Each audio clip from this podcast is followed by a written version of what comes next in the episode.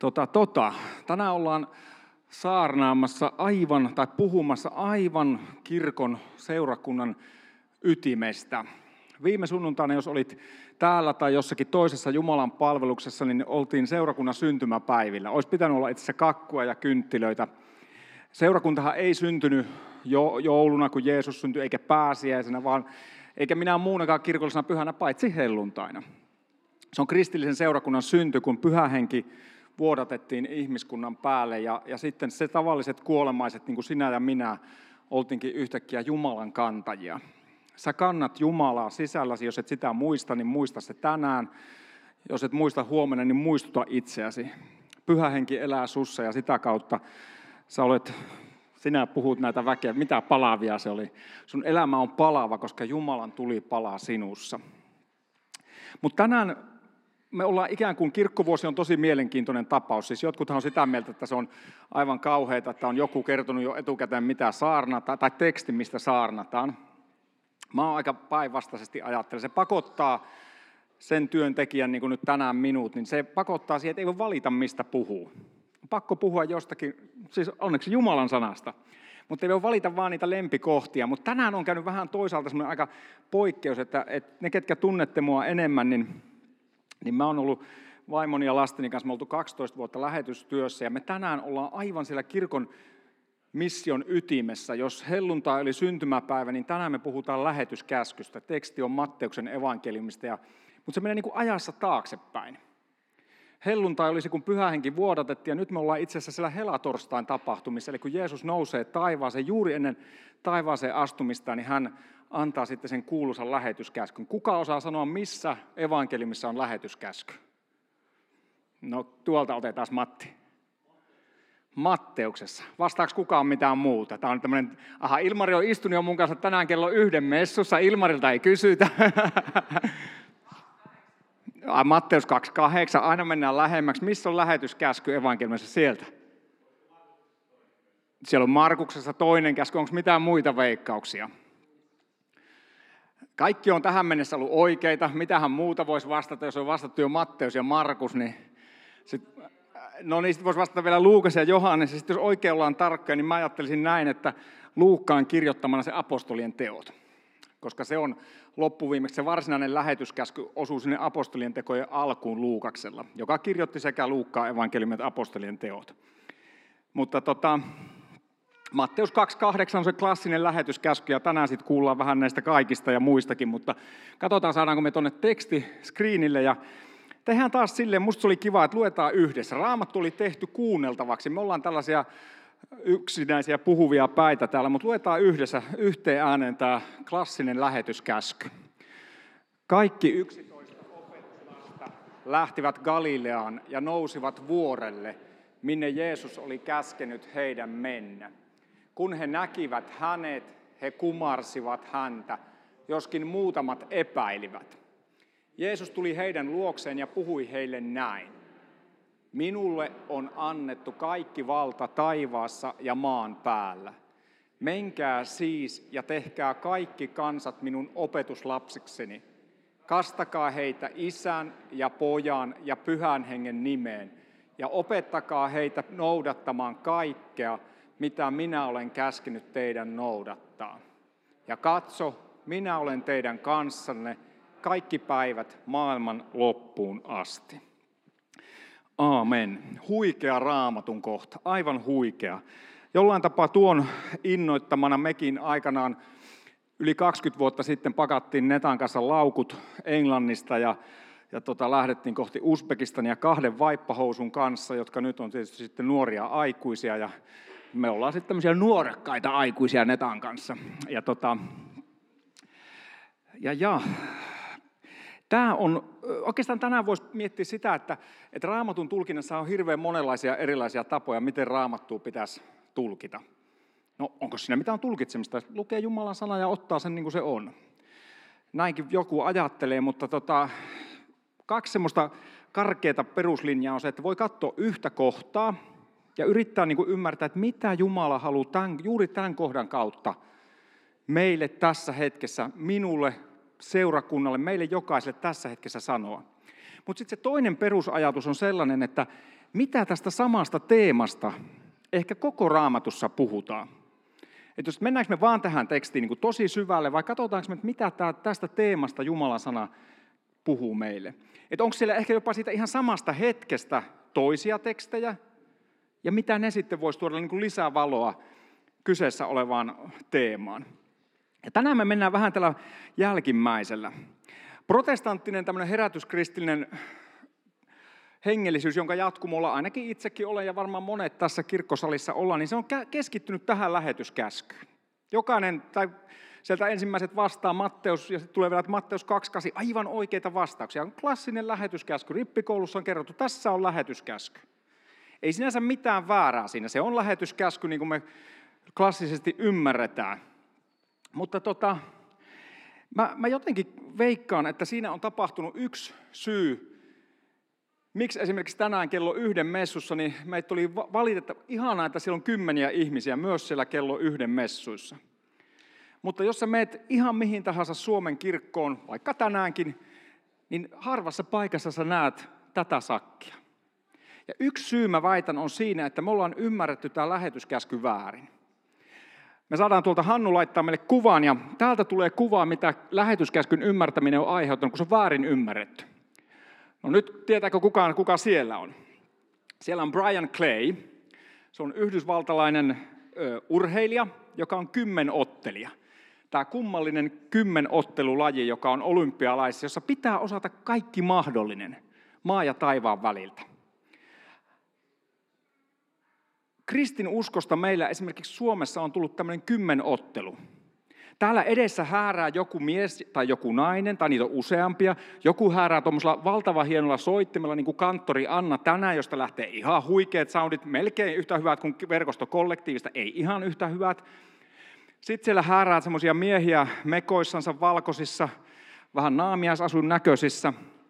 Niiden pitäisi osata kaikki. Niiden pitäisi olla loistavia opettajia, evankelistoja, sieluhoitajia, vessanpesijöitä, kahvinkeittäjiä, keiton lämmittäjiä, lumen luojia, ja se on tämmöinen nykypapin työnkuva. Ja älä ymmärrä mua väärin, on sairaan hienoa, että pääsee tekemään myös muuta kuin sitä puhuvan pään työtä. Mutta siinä on tapahtunut kaksi asiaa. On tapahtunut se, et nyt ajatellaan, että kun meillä on nämä kymmenen ottelijat, niin kuin tuo Marko tai Riikka, pappi tai minä, ja sitten on tämmöisiä huikeita muusikoita, niin mä nyt istun täällä penkissä. Mä en puhu nyt verkostelusta, koska teillä on, teillä on monilla, mutta silti jollakin voi olla se väärä ymmärrys. Kristillisyys yhdessä, yhteensä, tai niin kuin yleisesti länsimaissa on ajateltu näin, niin kuin urheiluottelu. Hurrataan ja katsotaan, toivottavasti ne pääsee maaliin, niin kuin Marko rukoili tänään, että tämäkin messu voisi laskeutua maaliin asti, että joku totesi, että kaikki koneethan on tullut alas viimeistään, kun polttoaine loppuu. Et pitkäseltäkin loppuu puhe siinä vaiheessa, kun on varastot käytetty loppuun. Mutta, mutta pointti se, että me ollaan tehty siitä semmoinen urheilujuhla, jossa yksi yrittää aivan törkeänä, sen pitäisi osata kaikenlaista. Sitten me hurrataan, kun se onnistuu. Ja sitten kun käy niin kiekkoleijonille tänä vuonna, niin se oli, no niin, eihän siitä mitään tullut. Tiedettiinhän se, että kaadetaan tällaiset kaverit ja sitten tähän kompastutaan. Tämä on taas niin tätä. Ja jotenkin seurakunnan irvikuva on jotain tällaista. Ja ähm, sitten seurakuntalaisille on taas tullut se, tämä on niin se papiston ja seurakunnan suhde, että no papit on tällaisia kymmenottilijoita ja mä oon katsoja.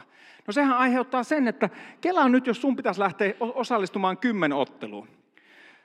Keihäänheitto, seiväshyppy, korkeushyppy, sadan kymmenen aidat, viiden tonnin juoksu, Alkaa kuumottaa pelkkä puheekin, mitä kaikkea pitäisi osata. En edes päässyt vielä lajeissa kovin pitkälle. No sehän aiheuttaa ihan järkyttävän rimakauhun. Seiväs hyppy jossain siellä, tai korkeushyppyssä Patrick Sjöberin niin kuin jossain 240 olla, ja siitä pitäisi hypätä yli. Seurakuntalaisena ei ole mitään sauma, en mä koskaan pysty tuohon. Noi papit ja noi kanttorit ja noi mitkä lie on tällaisia kymmen ottelijoita, mutta en mä pysty tekemään. Ei mulla ole mitään annettavaa tälle bisnekselle nimeltä seurakunta. Kahdella tavalla ollaan menty aivan hatelikkoon. Kun taas mä näytän seuraavan kuvan, jossa on todellinen urheilusankari, todellinen elmo. Siellä on sun elmo. Kuka siellä on? Ei me tiedetä, kuka siellä on. Voitko kertoa jonkun henkilön tuosta kuvasta? Ihminen. ihminen, loistavaa Hannu.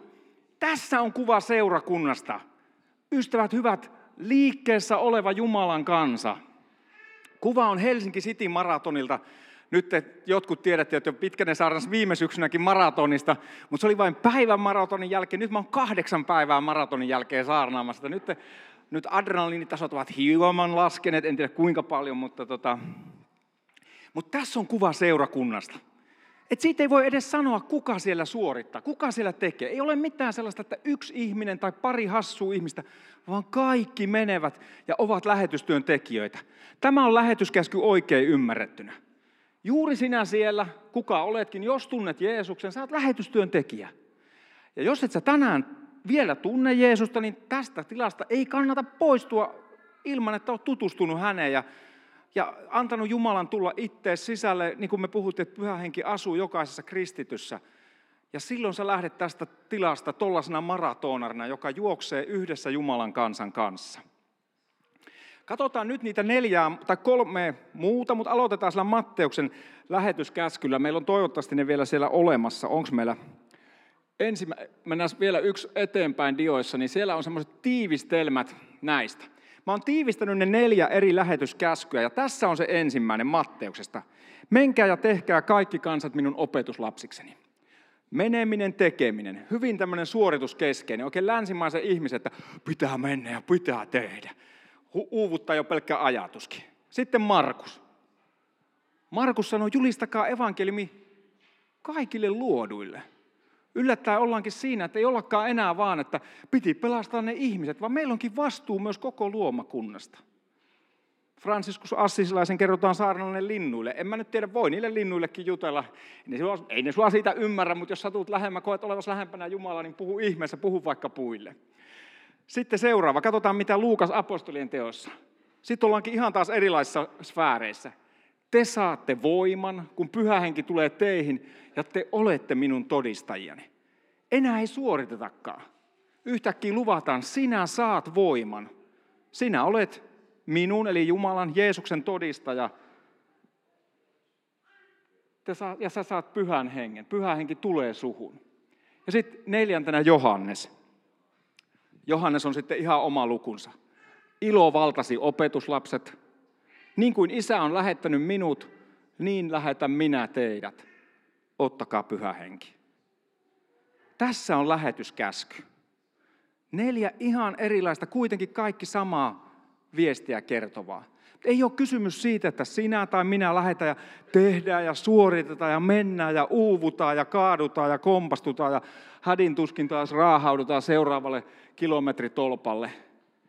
Vaan jotakin siinä, että Jumala antaa sulle voiman, ilo saa vallata sut ja samoin kuin Jeesus on lähettänyt sinut, niin pyhä henki tulee sinun ja isä, kuten isä lähetti Jeesuksen, niin Jeesus lähettää sut. Ota vastaan pyhä henki. Aika paljon helpompi hengittää, eikö näin?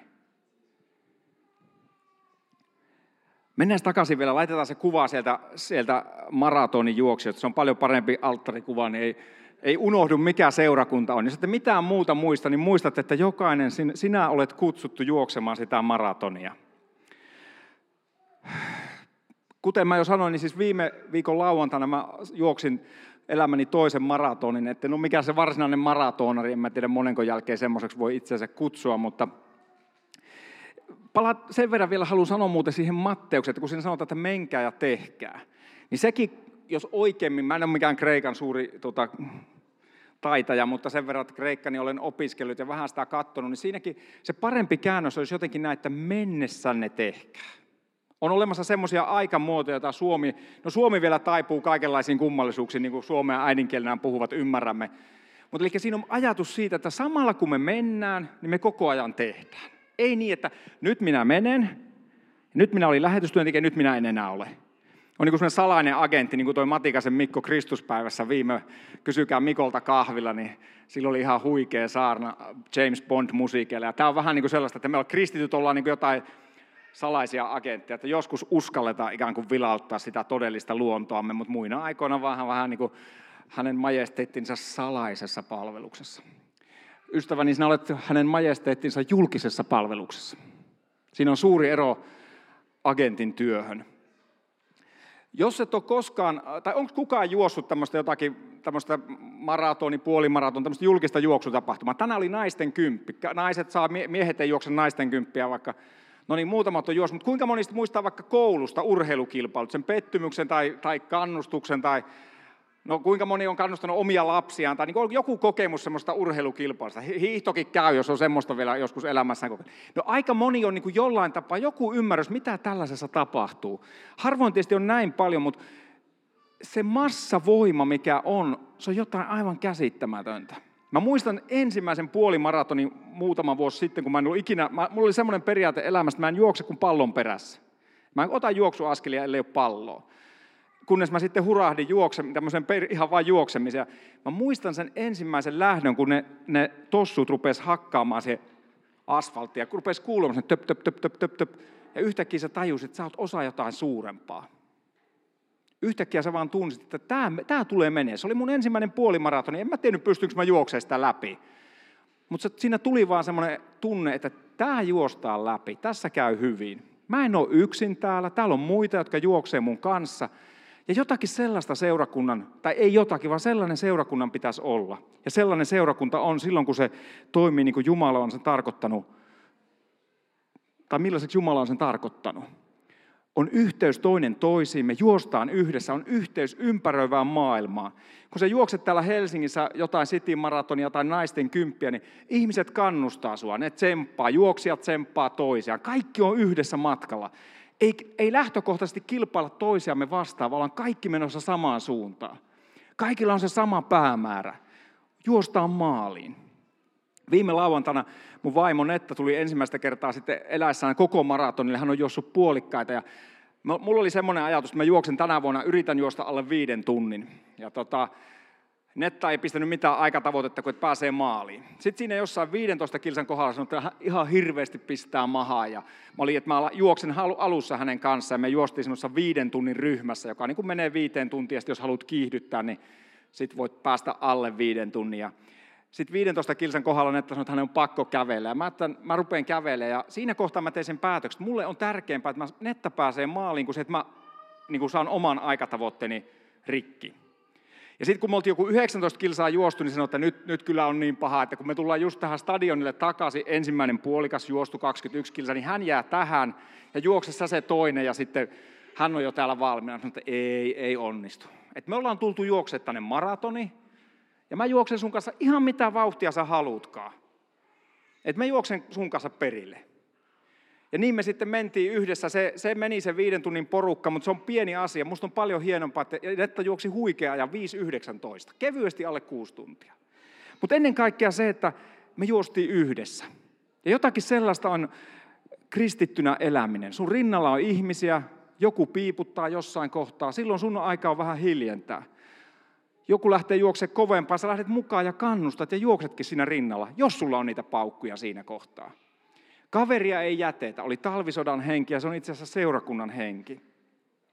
Ja tuommoinen maratoni on niin erilainen kuin semmoinen kymmenottelu tai muu urheilusuoritus, yksinäinen urheilusuoritus. Siellä on, se on osa todellista elämää. Siellä pistää vatsaan, siellä tulee kakka ja pissahätä, joku oksentaa. Siellä on pakko elää todellista elämää. Sitten siellä syödään ja juodaan välillä ja hoivutaan ja kävellään ja taas mennään vähän kovempaa, sit kun on sen hetki.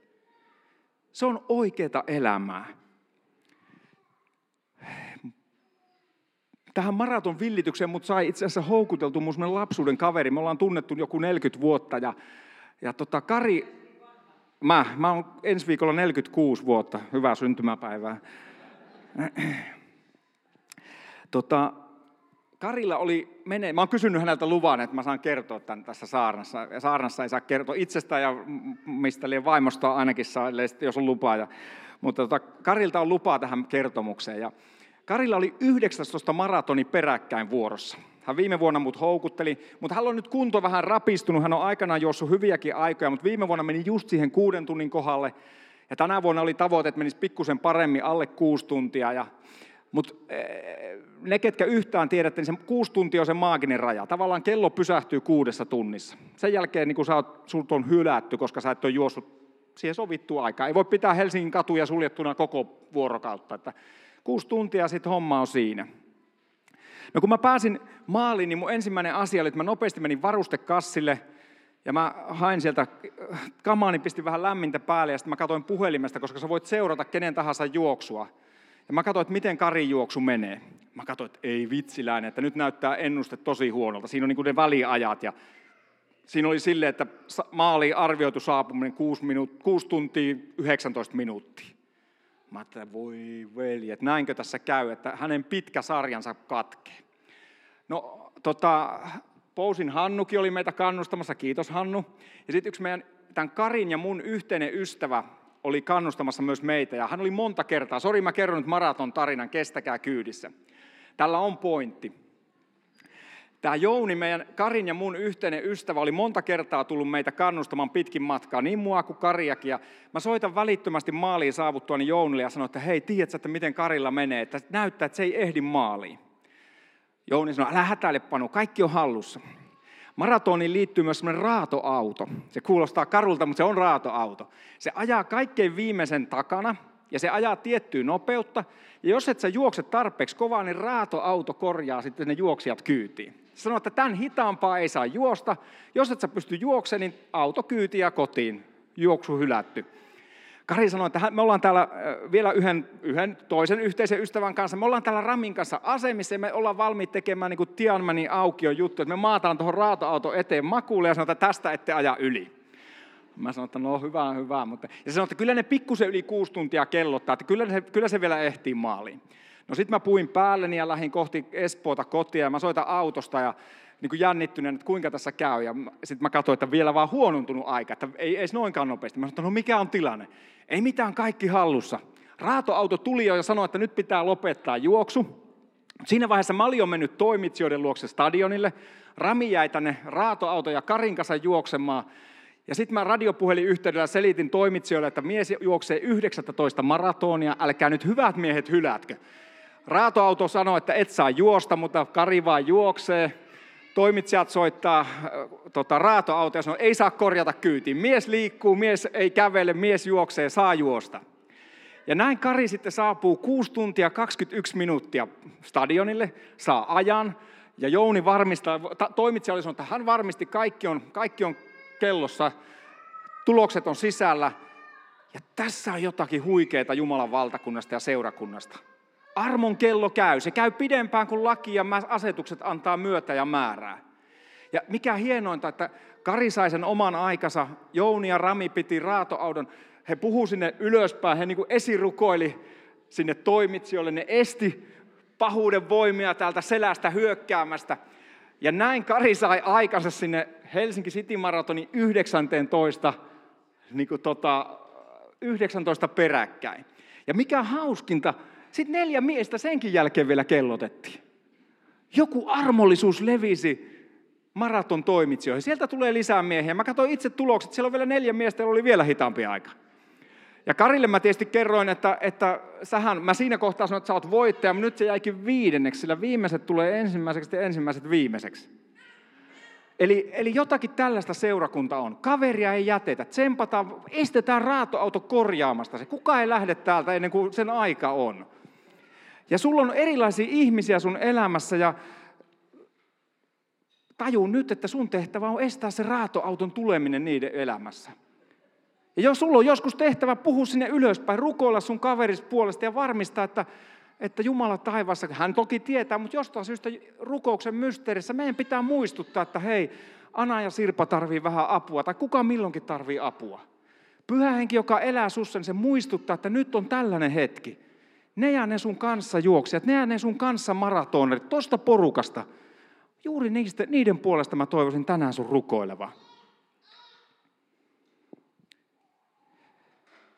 No nyt sitten seuraa se, se jännittävä hetki. Mä en ole kysynyt Markolta tähän lupaa, mutta tästä, tästä pääsee sitten tuonne, tuonne lööppeihin, että miten se menikään, että pappi riisuuntui kesken saarnan.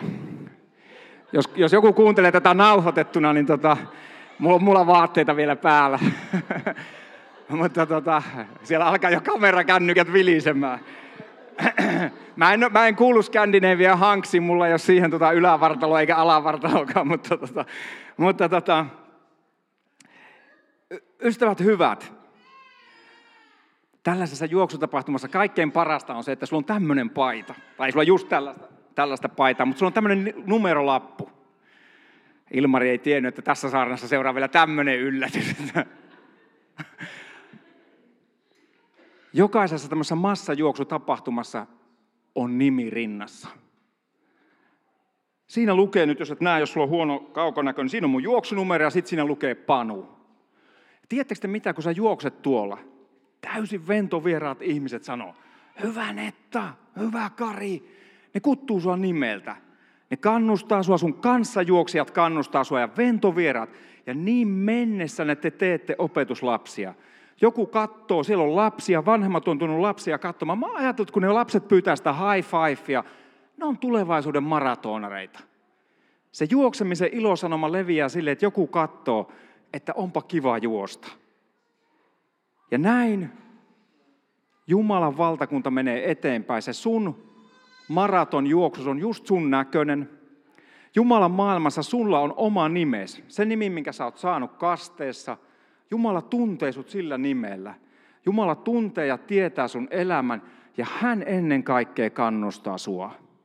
Jos sä koet tänään lannistusta tai lannistuneesta tai jotenkin, että elämä on pielessä, niin Jumala haluaa sanoa, hyvin menee, sä jaksat vielä. Vaikka tuntuisi, että on maito hapoilla koko hengellinen elämä, niin Jumala rohkaisee sua tänään juoksemaan. Ja Jumala on luvannut, että hän kuljettaa sua just sen sun elämän mittaisessa maratonin verran. Ja antaa sulle voiman jokaiseen päivään. Ja silloin sitten tapahtuu se valtava viimeinen asia, joka tuosta annetaan vaikka Jannikalle tänään, että lopulta sitten ole hyvä. Jokainen maratonin loppuun päässyt, se afrikkalainen nopea juoksija, joka juoksi pikkusen reiluun kahteen tuntiin, ja mun ystävä Kari, joka juoksi 6.21, he saa täsmälleen saman mitalin. Jumala palkitsee heidät täsmälleen samalla tavalla, koska hän tuntee heidät nimeltä. Hän sanoo sanassaan näin sinulle. Jumala sanoo siis näin. Minä olen sinut nimeltä kutsunut, sinä olet minun. Vaikka vuoret järkkyisivät ja kukkulat horjuisivat, minun rakkauteni sinun ei järky, eikä minun rauhanliittoni horju, sanoo Herra sinun armahtajasi. Tällainen Jumala meillä on, tällainen seurakunta meillä on, jossa jokaista kannustetaan, ketään ei jätetä, ja Jumala vie meidät kerran kaikki kotiin. Silloin voi tapahtua se, mitä Johannes kirjoitti. Ilo valtasi opetuslapset.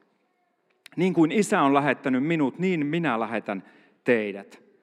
Ottakaa pyhä henki. Sun maratonin päämäärä on rakastaa Jumalaa rakastamalla lähimmäistä. Rakastaa Jumalaa rakastamalla ja kannustamalla, kulkemalla lähimmäisen rinnalla. Ei ole olemassa kuin yhdenlaisia juoksijoita. Ei ole olemassa joitakin pönöttäviä pappeja joissain mustissa paidoissa ja jos kummallisessa valkoisessa pikkupalassa täällä. Me ollaan kaikki samanlaisia maratonareita. Samalla viivalla, samalla matkalla, käymässä kohti yhteistä maalia. Jos et ole tänään vielä tällä matkalla, et kulje vielä maratonia tai oot jotenkin jäänyt pikkusen syrjään, niin me rukoillaan ihan kohta. Ja mä pyydän sua, että sä kuulostelet Jumalalta, että onko mun aika ikään kuin laittaa taas tennarit jalkaan. Nämä juoksi muuten sen maraton ja sen edellisenkin. Nyt ne vois lähteä sitten telakalle, kun tämä saarna on pidetty.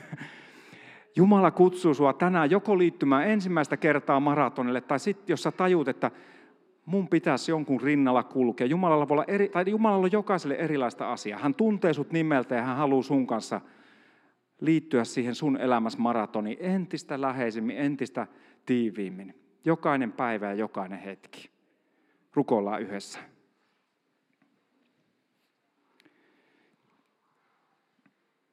Kaikki valtias rakas taivaallinen Isä, Abrahamin ja Iisakin ja Jaakobin Jumala, kuten meille sanassa itsesi ilmoitat. Kiitetään, että sä oot jokaisen meidän Jumala. Sä tunnet jokaisen ja tiedät jokaisen meistä aivan omalta nimeltämme. Sä tunnet jokaisen meidän tässä kirkkosalissa tai joka kuuntelee tätä, tätä puhetta. Tuu pyhä henki ja täytä itse meidät jokainen. Jos me jos me valkeudessa vaellamme, niin meillä on yhteys sinun kanssa ja toinen toistemme kanssa. Ja Jeesus, sun veri pesee meidät puhtaaksi kaikesta synnistä.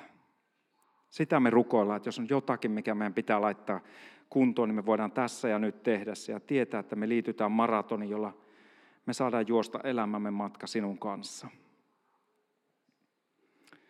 Rukoillaan, pistetään, jos sulla on silmät auki, niin laita ne kiinni. Ja mä että tehdään silleen, mitä nyt harvemmin tehdään verkoston messussa, mutta jos sä jotenkin koet, että Jumala kutsuu sua uudelleen niin kuin liitty, tai ensimmäisen kerran tai, tai jotenkin tulemaan takaisin siihen maratonjuoksuun, kulkemaan toisten rinnalla, niin laita, laita oikea kätes tuonne vasemmalle puolelle, niin kuin sydämelle sen merkiksi, että mä haluan, että Jumala, mä liityn tähän maratoniin, johon, josta me ollaan tänään kutsuttu. Mä otan sen lähetyskäskyn vastaan. Sen, mitä sä haluat, että, että me otetaan vastaan pyhä henki, että me voidaan olla sinun todistajia. Ja niin kuin, että niin kuin isä on lähettänyt Jeesuksen, niin, niin Jeesus, sinä lähetät nyt meidät. Jos se on sellainen jotakin, mitä sä haluat tänään omaa elämääsi, niin laita, laita käsi sydämelle ja, ja rukoile yhdessä mun kanssa. Taivaallinen Isä, tässä me ollaan. Sä tiedät jokaisen meistä. Tiedät jokaisen, joka kaivataan lähemmäksi sua ja enemmän tuolle maratonin matkalle. Tuu tässä ja täytä meidät hengelläsi. Tule pyhä henki ja auta meitä elämään sinun rakkaudessa todeksi sitä, sitä elämää, jonka sinä olet tarkoittanut meidän elämään. Kiitos, että sinä olet kulkenut koko maratonin Jeesus ja sen vuoksi me voimme kulkea. Täytä meidät sinun rakkaudellasi, sinun läsnäolollasi, että me voidaan rakastaa sinua rakastamalla lähimmäisiämme niin, että me jätä ketään matkan varrelle. Ylistetään sua Isä ja kiitetään ja annetaan elämämme Jeesus sinun käsisi. Amen.